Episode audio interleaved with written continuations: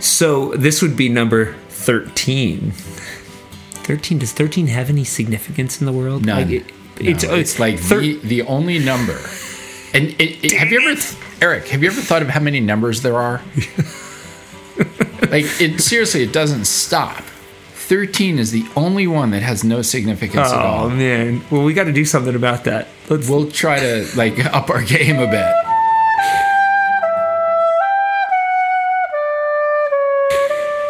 So I was at um, my alma mater today at U- University of Vermont, and my son Julian and I were walking around, and we were standing at this one of the buildings, one of the wonderful red stone buildings at the University of Vermont, and I stood outside, and I had this thought that this building we're standing at is sort of a temple to thought you, you know if you're thinking in terms of like a temple like a religious temple a church whatever in this like a university's and a building like that is kind of a temple is a, is a, is a, is to to the brain right? To the that use use of. The use of the brain, you know, to, and to thinking, and and um, I just thought that was kind of I don't know that kind of struck me that that's really what a university at its core at its best is. And as I was remembering, I was recalling to I was like, oh, I had a professor there, Quixote professor was an incredible guy.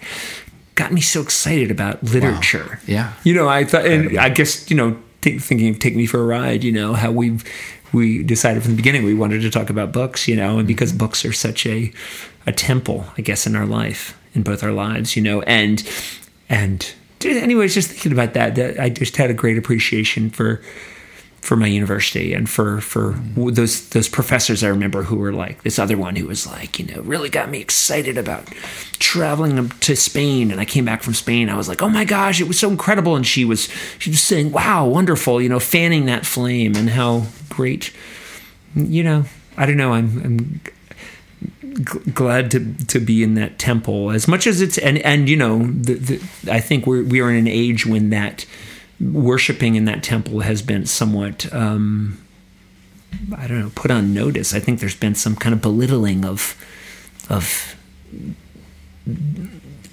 of using logic and thinking in some ways that that uh, oh It's like a power struggle. Right. I guess that's always existed. It's, it's been there for a while. yeah. Yeah. I thought we'd sort of gotten the upper hand, but I don't think that's the case. Maybe it's just an eternal struggle. I mean, you know. Between, in a sense, between what is and what humans can imagine. Hmm. Because we can imagine quite a bit. And if you say that which you're imagining is real, then, you know, it's kind of hard to argue with someone like that. On the other hand, someone like that, I wouldn't want them building my airplanes Correct. because it would crash. It would never take off. So the reality people win on some level, but the fantasy people can sure, if they've got a good narrative, they can sure sucker you in. Right, and and I want temples. I mean, I was pointing out when we were going around Burlington, I was like, oh, there's the Flynn Theater, which is a temple to something else, to the imagination, to you know, and we want the you know, there's I guess there's a lot of temples. Huh? There's a temple to the arts, there's a temple to learning, and there's a temple to religious thought, which I'm all for too, depending, Oh, yeah. you know. So um, I, I think the two can coexist. exactly. So I, I'm all for temples of religion. But I'm somebody who believes strongly in the separation of church and state. And I believe that the teachings of belief should is fine for the interplay, but it shouldn't have to um, control uh, the, the, the, the, the methods of scientific inquiry.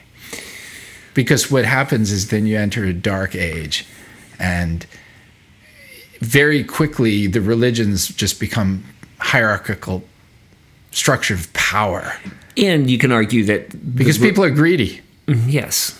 you can argue that the religion of science also sometimes gets gr- greedy too and believes that it can it has all the answers I believe in systems, cathedrals, or back to one of the schools I went to, uh, University of Pittsburgh, which has a big tower that's called the Cathedral of Learning, as I recall.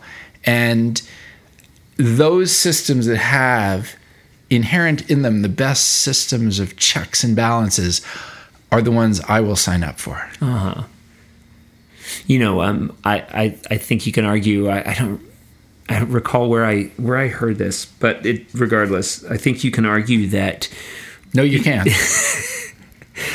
that one reason science has gained such an upper hand in the world is because all all of the temples that came the, the temples of of thought that came before said this is the answer and then the next one said oh well we had, no this is the answer and then they battled it out and science showed up and said we could be wrong but but there that thought that we could be wrong but here's some ideas but we could be wrong and then they you know science went on to kind of conquer the world for better and for worse but you know I, I this is arguable but that's kind of The scientific method Right. admits to not knowing Right. at times and keeps refining. keeps refining It's a very powerful method. that's powerful Yeah, it's it's fascinating, and it's very interesting that you've uh, you're not from Vermont, and yet you went to college up here, and yet Vermont's where I ended up, uh, and I I'm not I'm from New York City, so it's an interesting confluence of Vermont stuff, and it's very interesting that you got to have these memories earlier today, walking around your alma mater. Did you see Bernie? no He was the guy with the mittens. I think it's really interesting that we've had all these talks about books and stories, hmm. right?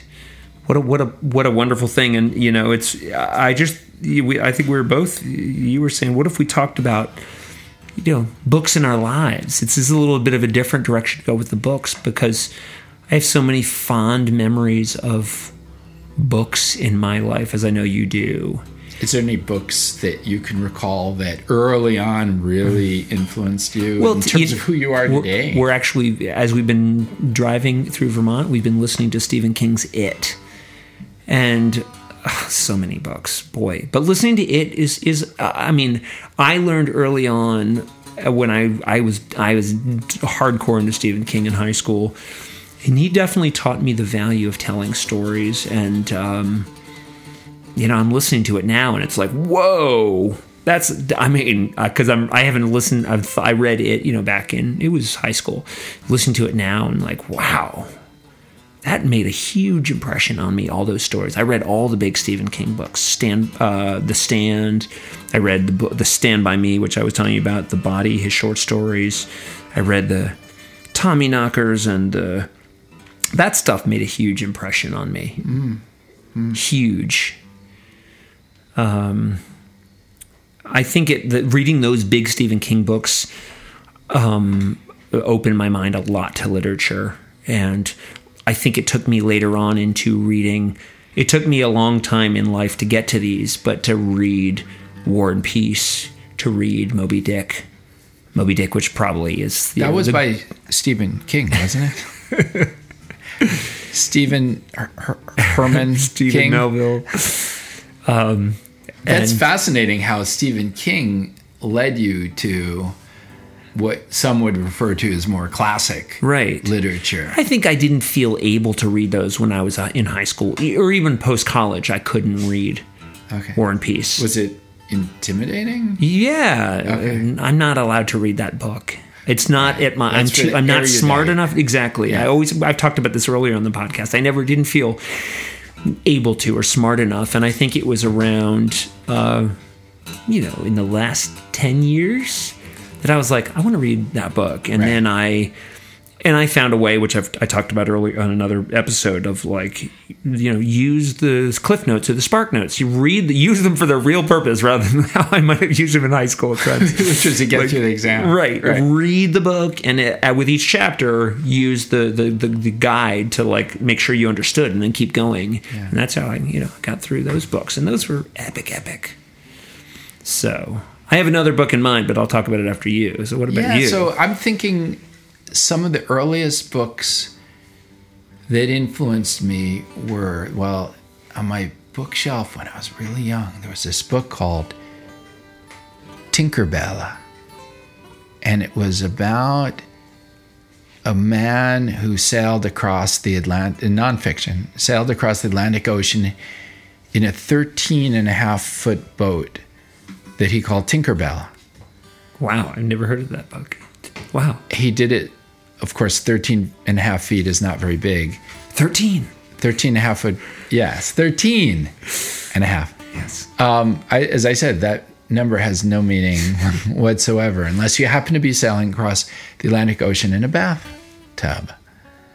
And he went from Falmouth, Massachusetts to Falmouth, England. No. And when he did this, he was like some guy from Ohio, like a newspaper man. And he learned to sail in the Great Lakes, I guess. And um, he missed his wife and he missed his family and he was all alone out there. And the psychology played upon him out with his big waves. And he started to envision that these pirates had kidnapped his wife. So he'd like go off course for days on end chasing them to rescue his wife and then he'd snap out of it. It's like a like a, a type of psychosis where you're just not connected because the things in your normal world aren't there because you just have a lot of ocean. And but he was like a sane guy. He wasn't an edgy well maybe a little edgy guy but this book really sparked my imagination of what is possible because i was this little Jewish kid in Long Island, you know, on the shore, and here's this guy going off into the great waters, and I'm like, wow, those waters are enticing. And then other books, I was really attracted to the to the sea. I read another book when I was a little bit older that totally changed me, and it's by Rudyard Kipling.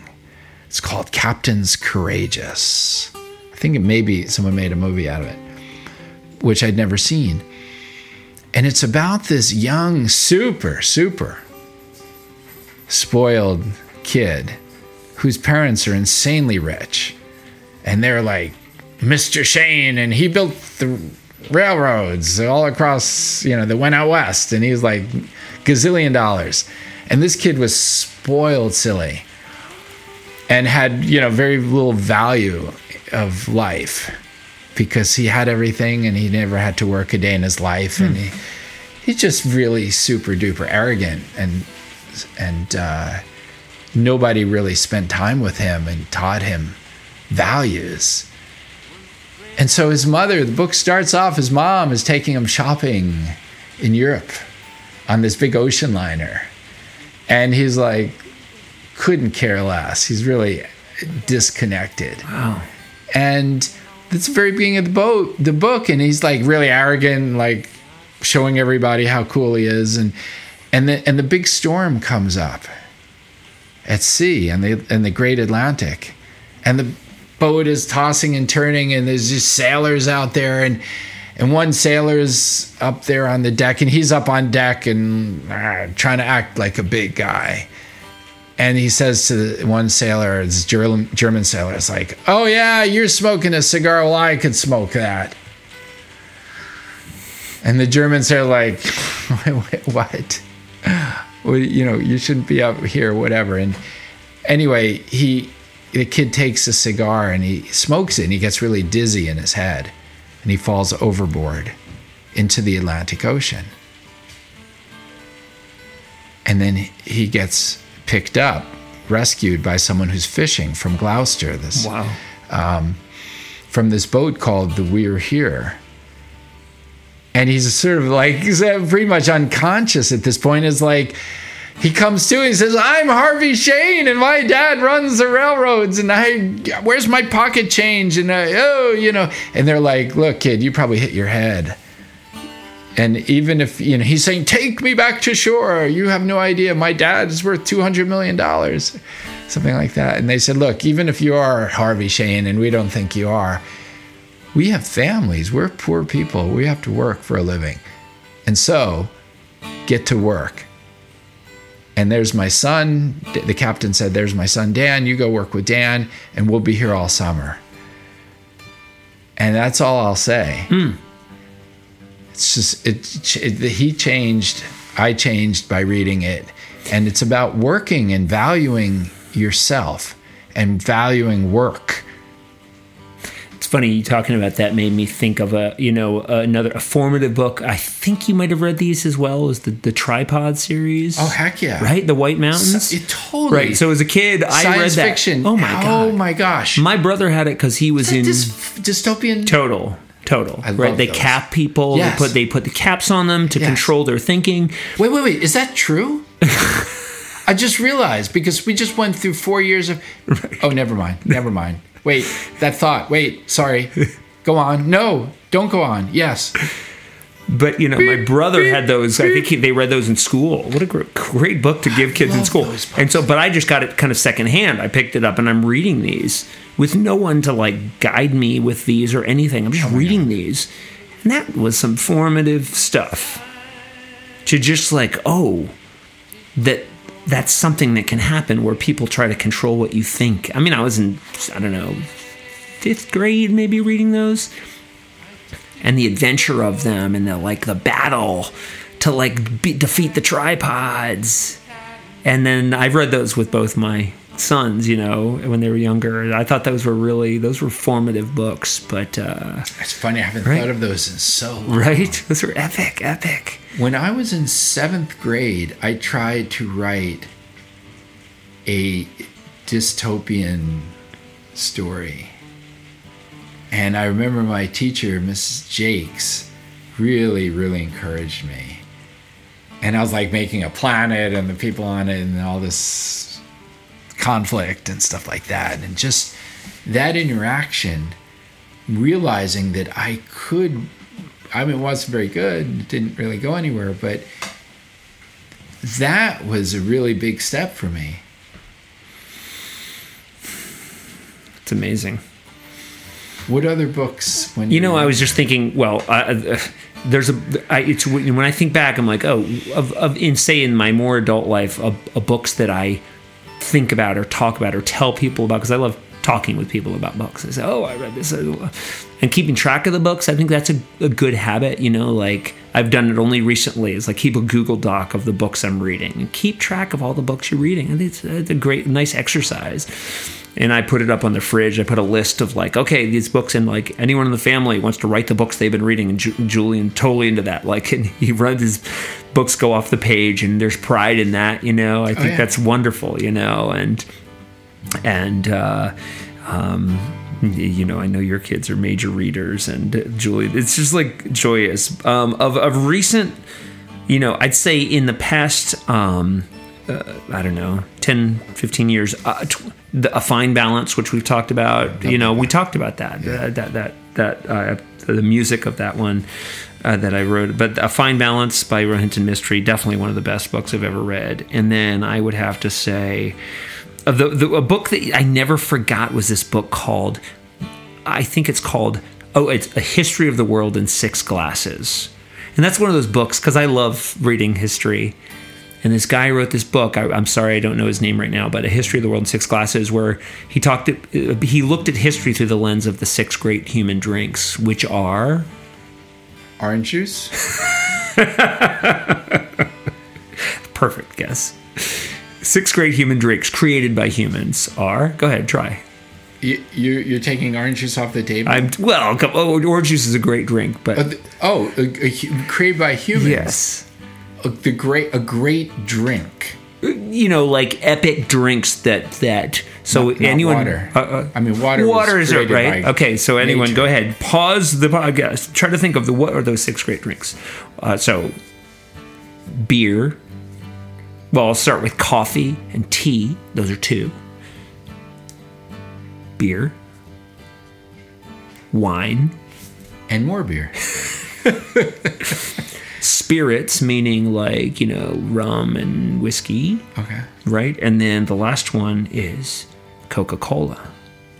which was you know made in the 1800s and which had a massive so these are drinks that have massive impact on human development or human interaction Right. and that's one of those books that i always i've thought about i think about all the time Interesting. right think about coffee and its place at the age of enlightenment when you know the middle ages and disease and mead and people are "Ah," throwing trash out the window and And stuff that's on a good day.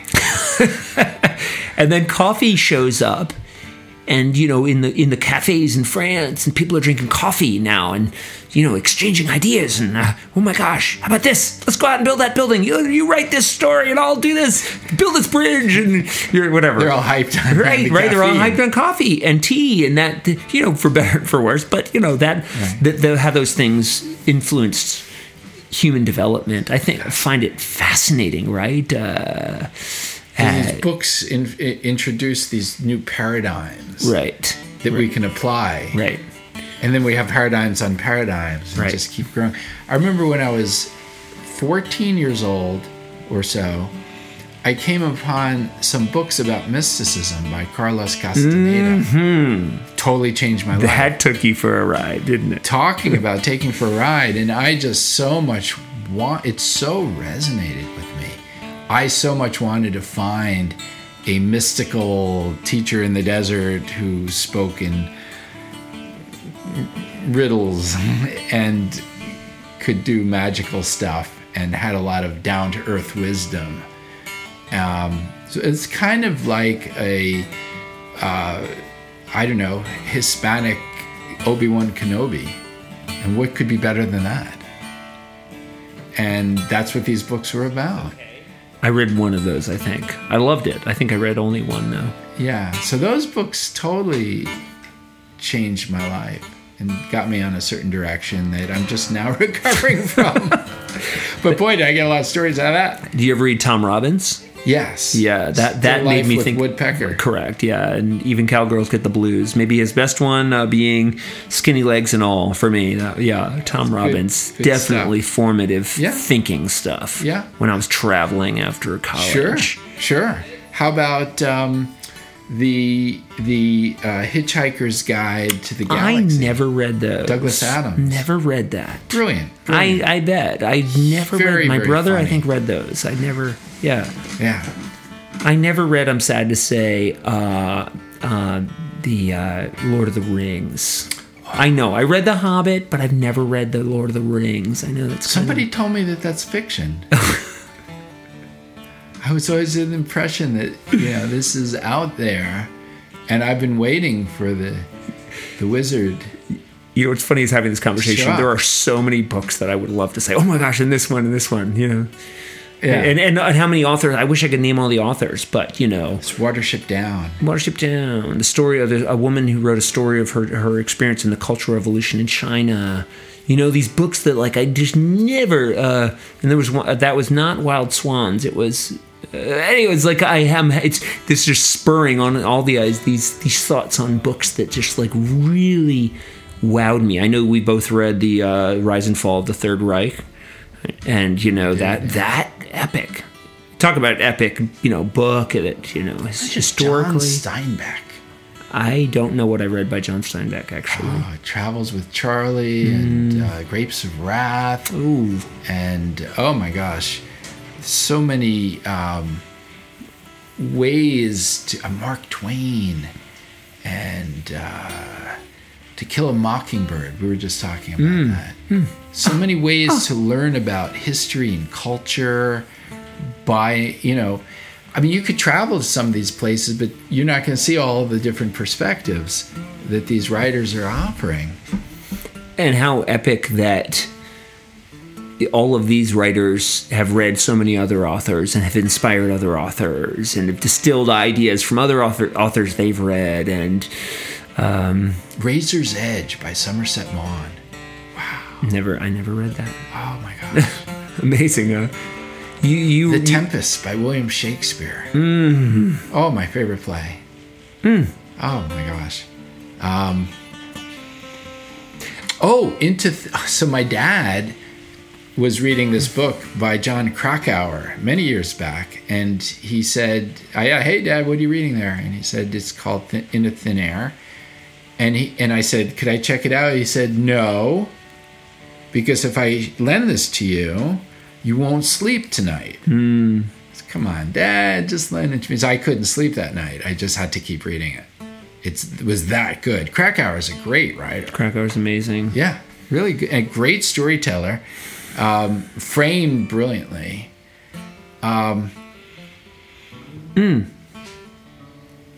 Gosh. So many, so many influences.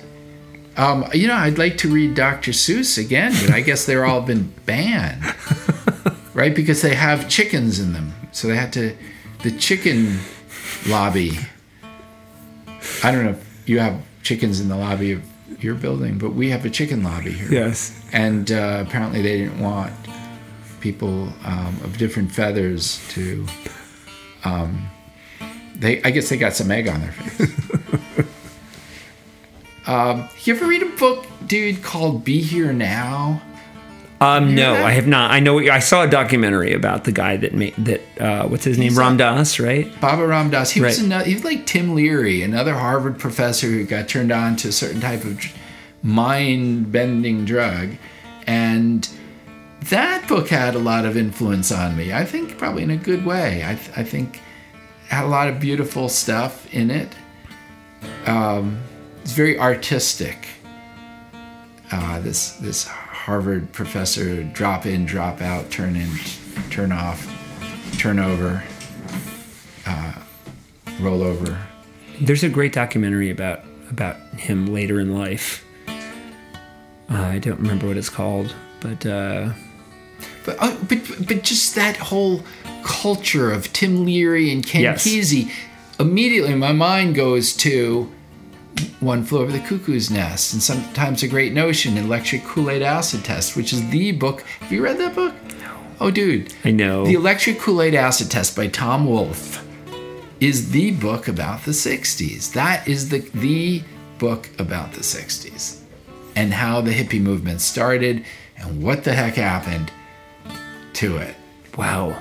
It's it. That's the book. Do you know the year that was written? Like, is Yes, it like I do. late '60s? Yes, I do. Yes.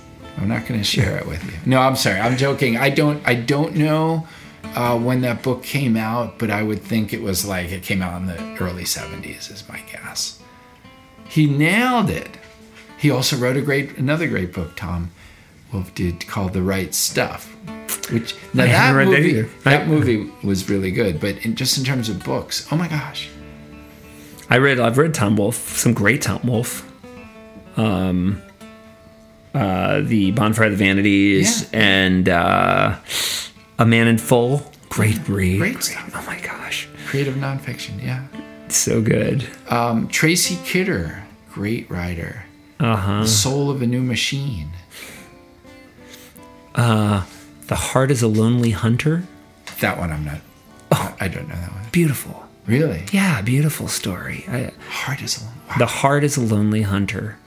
wow. just about a a, a, young uh, uh, like a young woman and uh, you know it's it's funny because some books you don't have to remember exactly the plot just where it took you where it where you felt what space it made you feel when you're reading a book that's really affecting you, does it does it get into your dreams? Like, do you dream bits of it?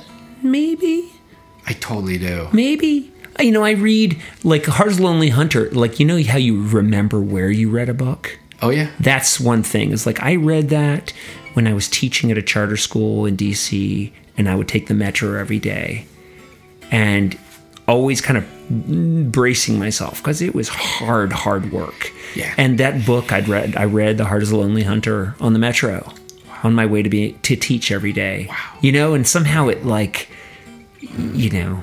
And then other books like i've talked about when we had that the episode talking about running and the, the, the what is that? The, the the loneliness of the long distance runner. But Great like how many books i read by listening. And i've read so many books Right. by listening to them. Right. you know and that is got i've just very very very powerful stuff listening to someone else read a book to me is also is such a powerful Special thing. They're very special. It's a different type of read. Um, but um, two two two authors that affected me quite a bit at a certain stage of my life were Paul Theroux and Peter Matthiessen. Mm-hmm. Both. I know- I know travel that. types of Yes. guys, both um, good writers. Uh, Peter Matthiessen uh, was is was a naturalist and kind of he kind of got to be a, a bit of a Zen master. Now I don't mean that in a bad way. He was like he kept it pure. what was his? What was his? What was one of his? The snow leopard. Oh, Snow Leopard. Right, right. I've not read. Yeah. There's a lot of wisdom to that book. Hmm. So this is a nonfiction account of his trek, not far from where you and I and our kids went in the foothills of the Himalaya, except he was closer to the bigger mountains, um, in the bigger mountains. And he went trekking with this biologist named George Schaller, who's very famous wildlife conservation naturalist guy and they were George was on a, a, a mission to find and track and study the snow leopard, which is a very elusive cat, big cat. Um, I think bigger than the bobcat, and really hard to find. So the, the, snow leopard becomes a metaphor for this this book, and there's so much wisdom in in that, and I learned a lot about how in this book how to interface with drugs uh, in my life and just just from one of the lessons and hmm. basically the idea was not to do it Right. just to step back you know you want to experiment a little bit that's interesting be careful but it, it was just a metaphor he used a metaphor in the telling of his in, in this snow leopard where he was saying that did i ever tell you this Go, go ahead. Yeah, yeah, yeah. yeah I think I know what you're going to say, but I love this. I thought about it was this a so powerful, so powerful. It, it, again, all you know, I grew up in a culture where a lot of kids, a lot of my friends, close friends, were doing a lot of drugs, and this really kept me on the path that that I am on today, which is I don't need that stuff. I'm already really kind of zoned out in a good way. Um, I don't want to be dependent on it. A little experimentation, sure, but uh, his thesis was that you can come to a lake and at the bottom of it's kind of a deep lake you can come to the lake and the bottom of the lake is where the wisdom is. True deep forever knowledge. Except it's at the bottom of the lake. How are you going to get to the bottom of the lake? So one p- path one is you could show up with let's say seven i'm making this part up but something like you show up with a bunch of boxes of dynamite. And you could set them up in different places and like stand back and then you could light that and you know it's big explosion. And then you could do the water goes flying and stuff and dissolves and and uh, disappears into the atmosphere. And then you could just walk down the slope of where the waters in this lake were. And guess what? There is the wisdom there. It is there the only problem is there's a lot of collateral damage from the dynamite. Right. He said there's another approach, path B, call it. And that is every morning, like you wake up really early Right. and you got in your hand, you've got this like a little bucket, Right. like a kid's bucket that you'd see a kid Right. playing with on this on the beach with their parents. And you but you're holding this little bucket and you bend down and you scoop up some water in the little bucket and you hold the little handle and then you walk away. Next morning, early in the morning, wake up early in the morning, come down with that bucket and you take another scoop. And each day you come to this lake and you just take a little bit of the water and eventually you'll get to that same wisdom with less collateral damage. And the wisdom may be in the act of just going to the lake every day. I don't know if he said that, Right, but right. that's why you should be writing. It's not, we, we're going to create a, a new book. I'll help you write it, or you help me write it. It's called Snow Leopard 2 by Eric Maring, and it'll have a rock opera embedded in it. So that so that was Peter Matthiessen. In terms of um, in terms of Paul Theroux, a book that had a profound influence on me was called is called the the the Mosquito Coast, which also made into a movie. But just talking about the book, there's this fictional character who takes his family into the jungle and he's rallying against all the ills of Western civilization and all the materialism. He's super smart guy.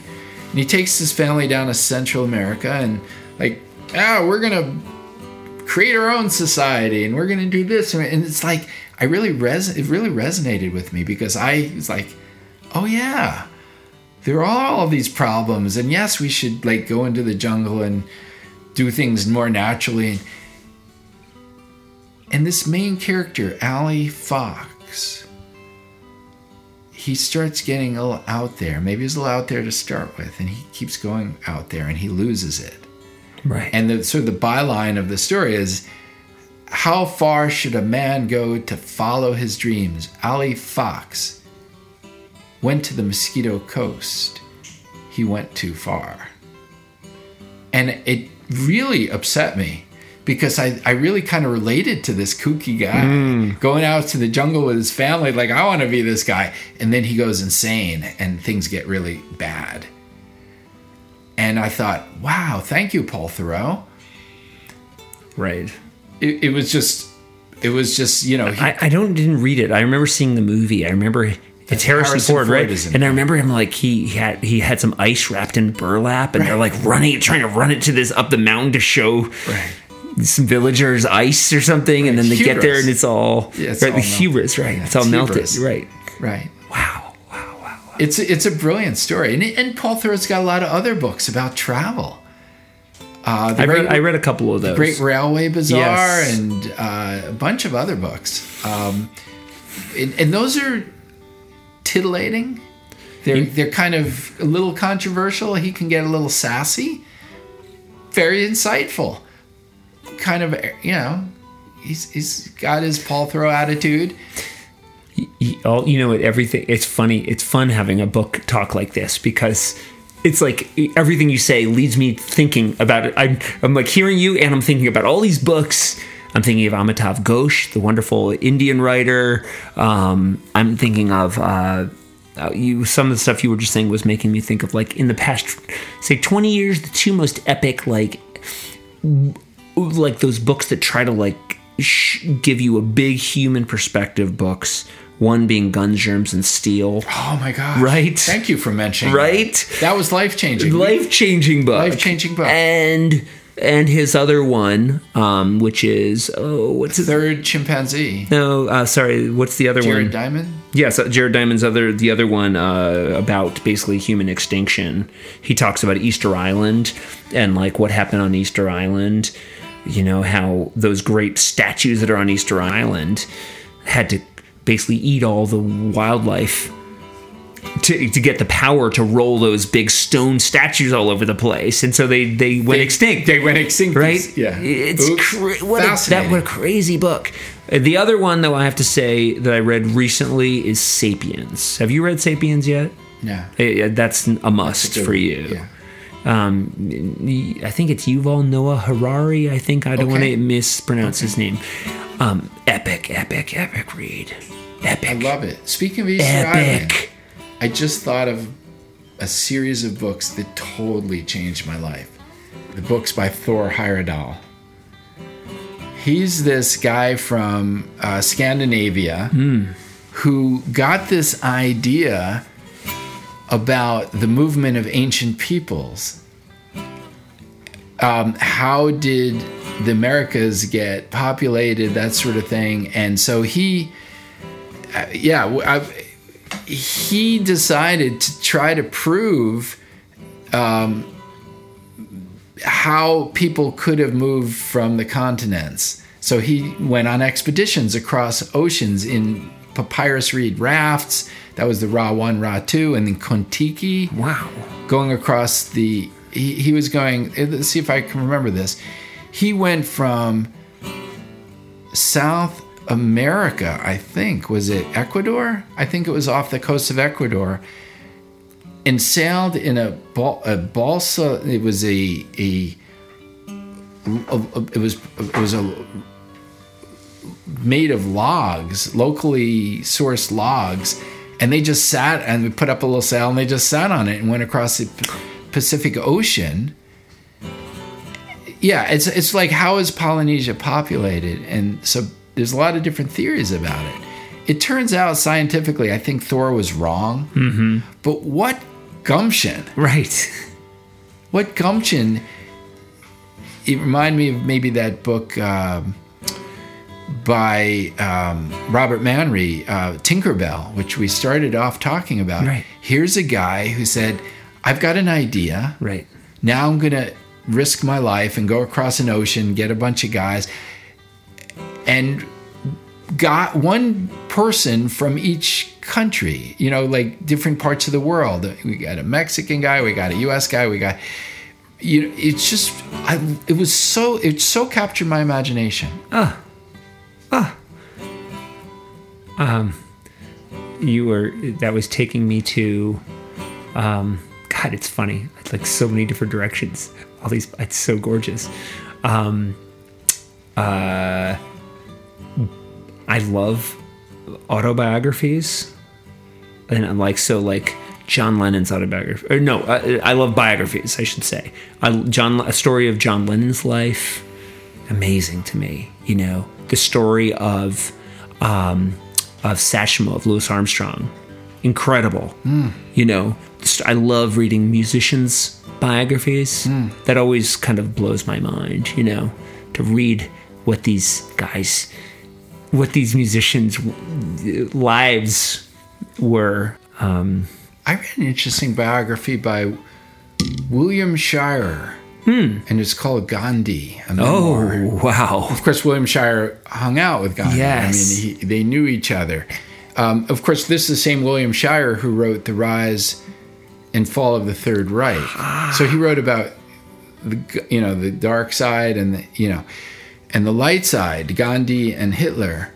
And I remember running into William Shirer once in Western Massachusetts, and I I was being interviewed by uh, somebody and I was bicycling across the United States and with a Siberian Husky puppy. So the journalist um, asked me, you know, hey, I'm just curious, you have any books with you? And I said, yeah, I'm reading this great book by William Shirer. It's called, and she said, William Shirer, he's a good friend of mine. He lives down the road. We'd like to meet him.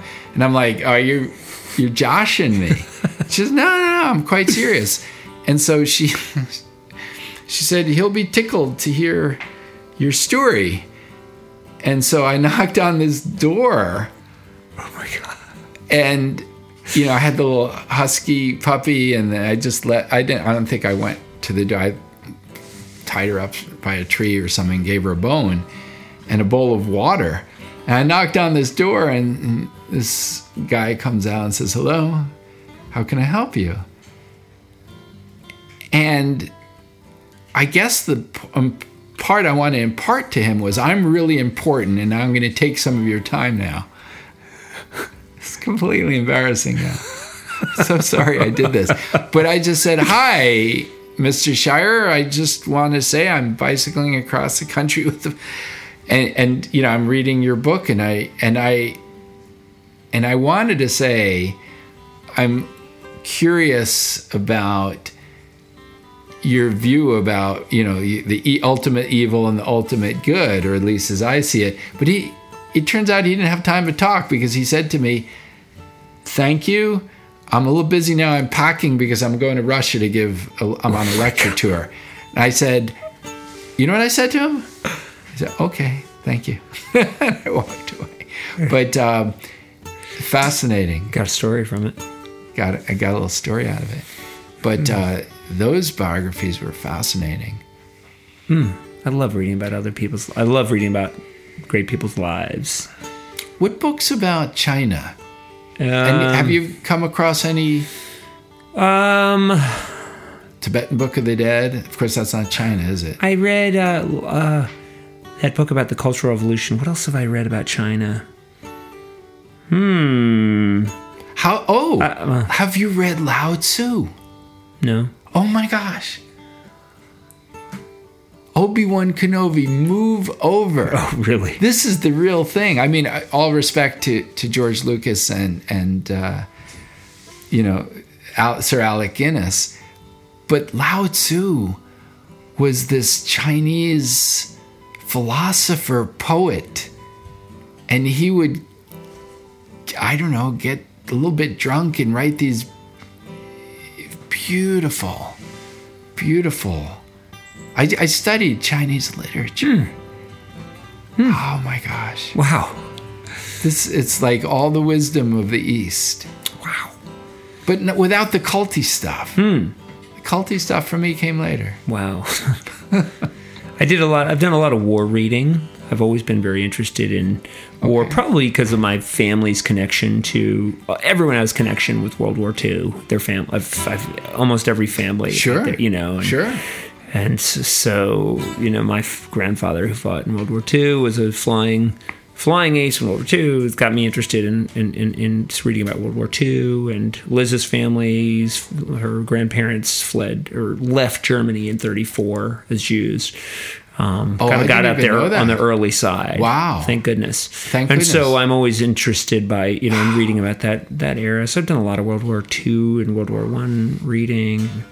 I'm, I'm fascinated by that stuff. You know, Rise of the Third Reich, obviously, and then uh, um, um, just, just you know, big histories of the war, more focused history of the war, um, history history of, of the Holocaust. A lot of reading about that. Uh, uh, I find that stuff very the, the stories are endless and they they go there's no you can't reach an end of how deep they can get you know and uh, I just read um, the Yellowbird Sings a story of uh, a Holocaust story a Holocaust era story and uh, um, you know I think reading sometimes is just an effort to try to understand the un, the non comprehensible Yeah.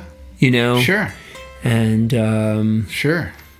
And uh, I read an account. I read an account not too long ago about uh, of a guy who of a Jew who basically was worked in the camps, worked Oh at. Auschwitz, Wow. and survived. But he he worked, and and and he he wrote an account of his you know just just heart wrenching. My God. So trying to understand the stuff that's you can't comprehend, but but at least people's accounts. You know, and there's Elie Wiesel also. You Right. know, those kind of accounts Right.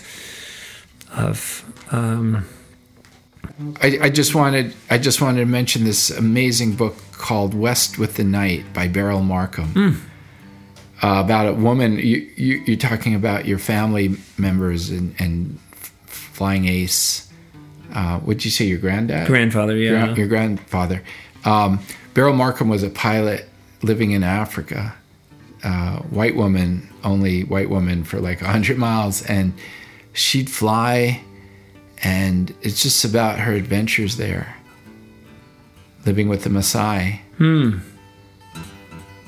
Real eye opener to like understanding another culture and just seeing things from a different you know different point of view it's it's it's, it's like jumping into cultural anthropology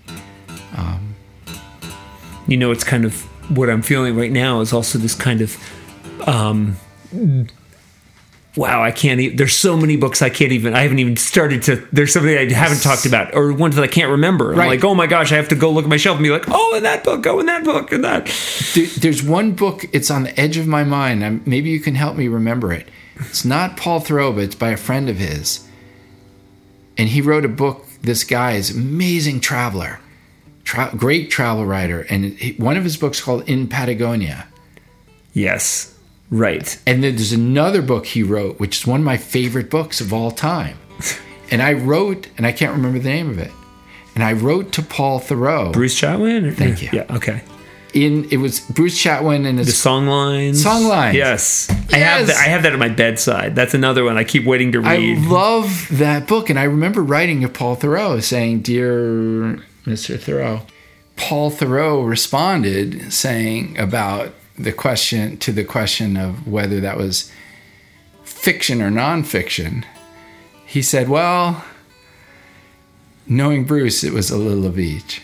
Yeah, I think that's interesting. There's those books where I guess put it needed to ca- put books into categories and genres. Like, is this true or is it not true? Mm. I think I think there's been a lot of books through history where it's I don't know. It's, it's a mix. I mean, certainly Don Quixote. Is it true? Or is it not true? There's plenty, but plenty of it's real. Plenty of it's not. What do you categorize categorize it as? Um, and uh, that's that's it's interesting that a modern sensibility demands to know is it true or is it not true.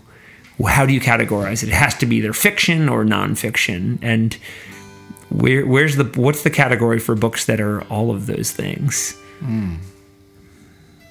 Something I don't get, and that is how is it that people can say to you, I'm bored? Tell me about it. I mean, we just mentioned a small number of interesting to us books, and there's literally millions more.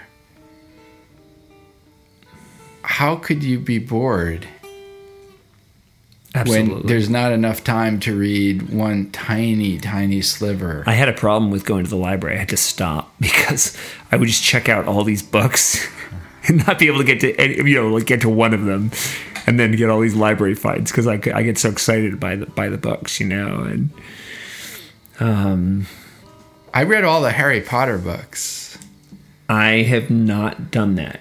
several times. I've read each one several times. I have not read. I unfortunately have not. My kids have. And then somebody told me that that was fiction. oh, really? Have you read James Baldwin? I read him recently. Uh, amazing, amazing, amazing. I may have. Yeah, James Baldwin, Another Country.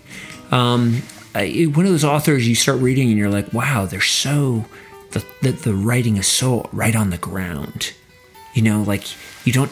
It's just so it so captures feeling and you feel like you're there. You know, um, somehow really on the ground. I can't know how to, describe it, but really struck me. Um, I st- I- I'm I'm I'm I'm I don't know 100 pages into Anna Karenina right now, and reading books. That you, but I then I put it on pause to read this other huge one we're reading for the next podcast, uh, the 40 Days of Musa Dagh. But you know, I was struck by reading Anna Karenina that like, and you read something from another time before films, like you, you they the authors describe things almost like you're watching a movie. Like they're very Um,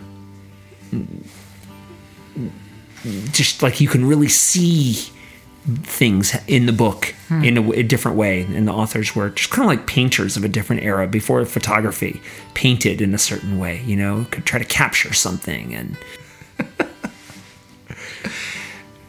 final great book go ahead final great book Final great book on the count of three. one two, Oh, one man, that's and a half.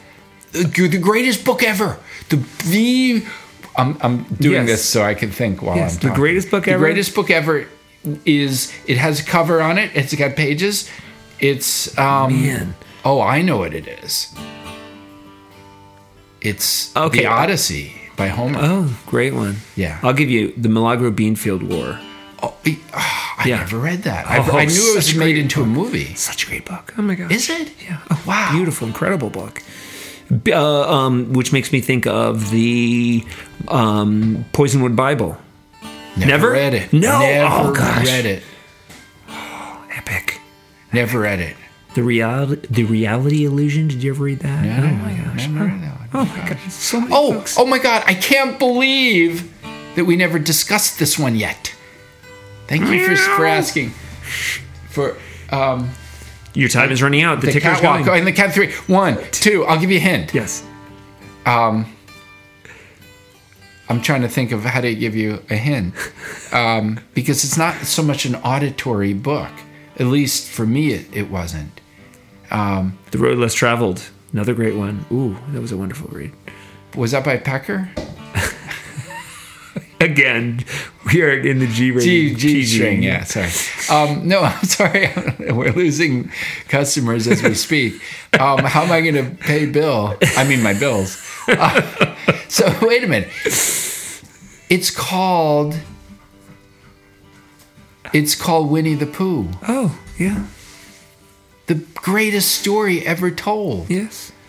Yes. about Pooh Bear. right? yeah. It's wonderful. It's all it's it's it's all about being. That's what Pooh is. He's like he he is just is and everyone else is like, you know, Eeyore's got these emotional issues and R- Rabbit is a bit pushy and stuff. And Piglet has fear of everything.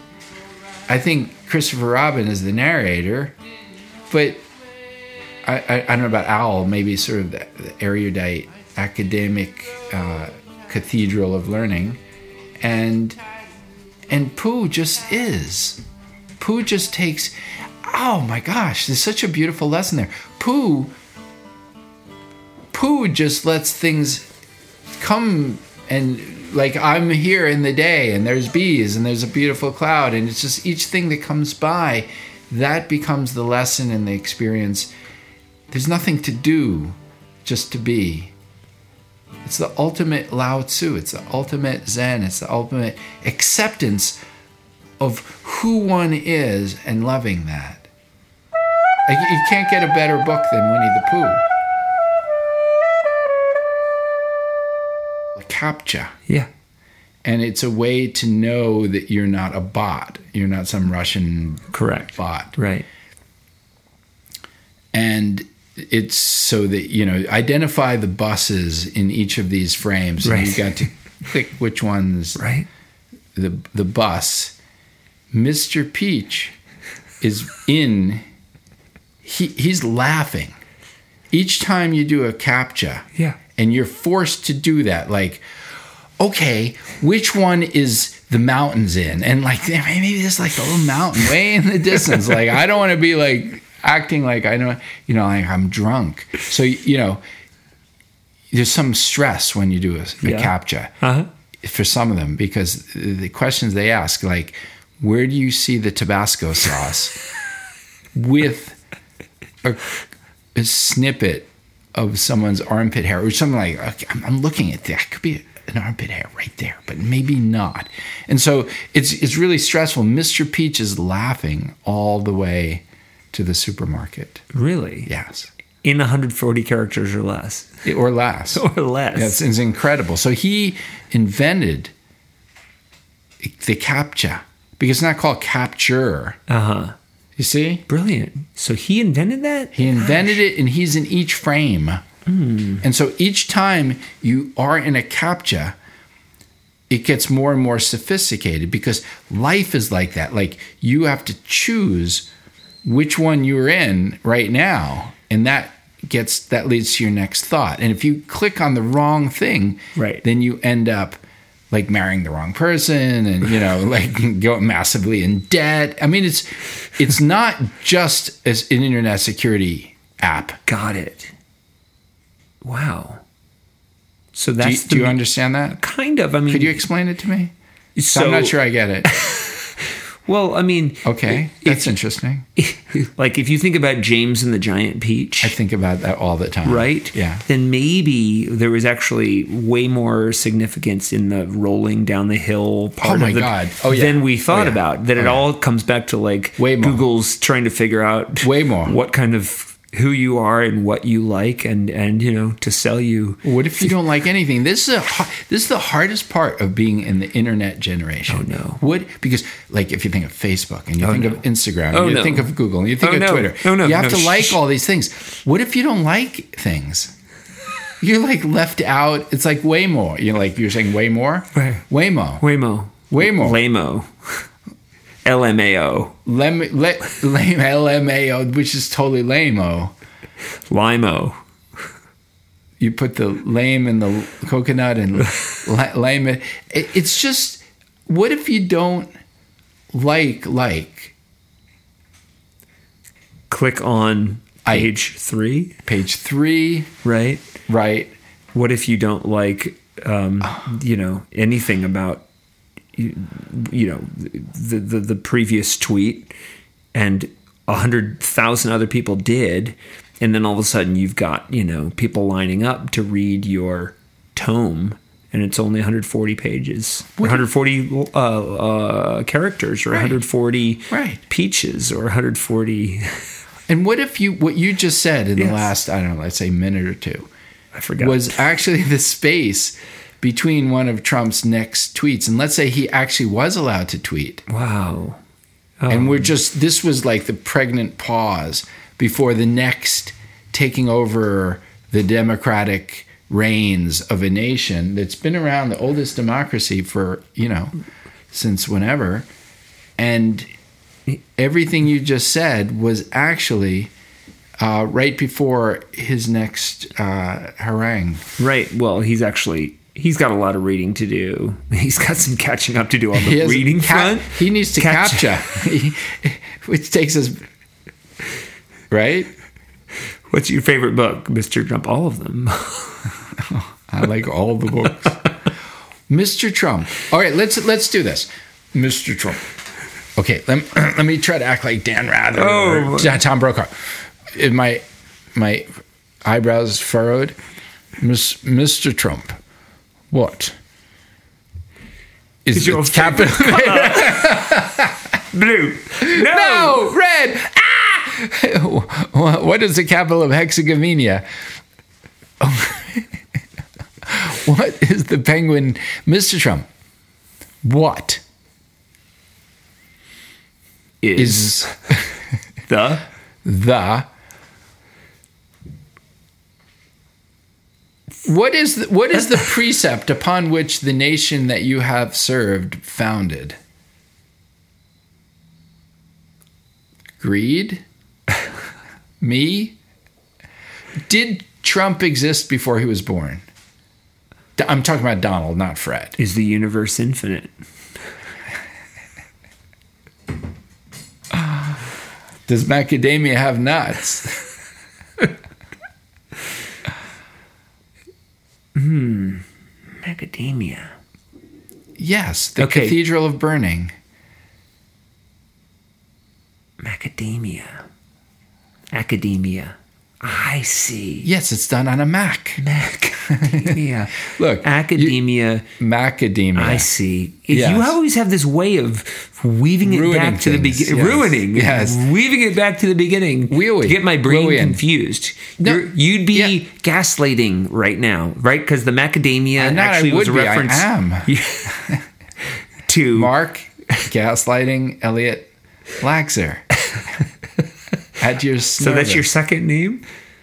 Macadamia actually means academia, which is a way of with trying to make me feel like I didn't understand all that I learned in college or when I made that collage in college. We don't want to go there. okay. I think we need to cancel everything we've ever said. And then we need to I'm- cry about it. Okay. what does it mean to cancel canceling? Cancel canceling? Like all this canceling, can we just cancel that? yes. What Here does goes. it mean to cancel something? So, in other words, let's say you don't like something. Could you say, I don't like it? Why does that become canceling? Um, because that um, I don't Why know. can't you just say, I don't like it? And what's the difference between canceling and I don't like it? Um, well, it, can you? St- it has to go in 140 characters or less. Okay. But in 140 characters or like, I'd say the difference is the difference between um, a peach pie and a um, manure pie that's sitting out on the field. You know, one uh, you can slice and I love dice, and the you what? I love those. You love pies? No, manure pies. Manure pies, actually, they make great fires. That's what's kind of the thing about, you know, if you were to. I feel like it's my duty.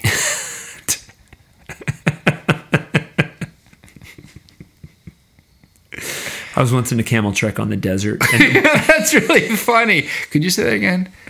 and the fire, the bonfire we made was all out of camel dung. Was it? Yeah. That wasn't the bonfires of vanities, was it? It was brilliant. It was like, that's how you. Puppy, does puppy need to go out? Is that what that is? no, I don't know. Puppy just wants attention. Puppy wants a. I, th- I hope she's okay. We made, um, yeah, the bonfire was camel was camel dung, and it was brilliant. And the food we cooked with camel dung, and it kind of took me back to uh, You know, like those great books that you read when you finish them, like Let's Go Europe 1992, I put on a bonfire after I Did you? traveled around Europe. with I it, see. I didn't with a read that one. Yeah. I read "Let's Go Urine." so I never got to Europe. So that's actually now I realize is a lot I've been missing. So like if you think about like France and England, I know England's not supposed to be Europe, but whatever. Um, like take a left turn on Brexit or something, and then like Germany and, and Spain and, and all these cool, you know, Italy and, and, and Belgium and wherever, Rotterdam and, and stuff. I never went because I thought it said, let's go to urine. Which I thought were mountains in like Western Soviet Republic or Oh, something. The no. Ur- urine. It turns out it was Urals, No, but right. I, I urinals and stuff. But it, no shit. It's like I went there to the urinals, and I was trekking there oh wow, and I never got to see Europe. So there's so much of my education that just doesn't. sweet puppy. Imagine like one day waking up and you're like a rabbit. That has happened actually. Really? Yeah, yeah. And I, I do tell. Well, uh, if if it was that easy to explain, I would have. I'd, I'd be a millionaire. Everyone would Are want you? To, yeah. How you see is it? in bunny in bunny um bunny tokens I am, but you know, um, it was great. It was very it was a very you know hoppy kind of, and I'm not saying IPA. I'm not talking IPAs. no, no, no, no, very hoppy kind of existence, and uh, and you know, it lasted a short while until I my other life beckoned. And Speaking of which, I just realized something. I just had a realization. Yes, that's good. Congratulations, you got a trophy. it's a big golden trophy. I've always wanted a big golden trophy. Well, your day has been made. Keep reading books. Ten more books, and you'll get. Um, I'll give you a, a, a, a Spinach in the Park, spinach in the park. which is an award. yes, no broccoli though. I know how you feel about broccoli. So um, I ten, more books, and you get a special prize. Feelings mutual. Yeah, yeah. Broccoli doesn't like me. Ten either. more books, and you'll get a uh, smooth. I'll let you. I'll let you go to the smoothie store. You can choose your smoothie, any smoothie. Schmooze your Schm- schmooze you lose. Schmooze your doogie. Have you ever schmoozed your douchey? Uh, Let me tell you, the first few seconds is really. Anyway, um, it's like it's like nothing you've ever, you know. Okay, this is this is a G-rated podcast, or maybe it's not G-rated, but you know, easy there. It's easy. like the guitar; it's got that G string thing. well, easy, easy, easy. Oh, You oh, schmooze, you schmooze, you lose. You booze. You booze. So here's the thing: the all of this is the the thing you get by listening to Mr. Peach. All the ancient wisdom, or the wisdom of the ancients, or Yes. any way you want to parse that, Right. of mysticism Yes. can be explained with this one sentence. Go. Uh oh! Did the wise man just leave? all of mysticism seems to be trying to leave who you are. All the people who are trying to be mystics, it turns out, Eric, Yes. they're not very happy people Oh no. because they're all trying to be like crows or like turn into other forms of consciousness because they're all have crappy lives like me. like no! Oy vey. no, seriously, listen. That things could be better.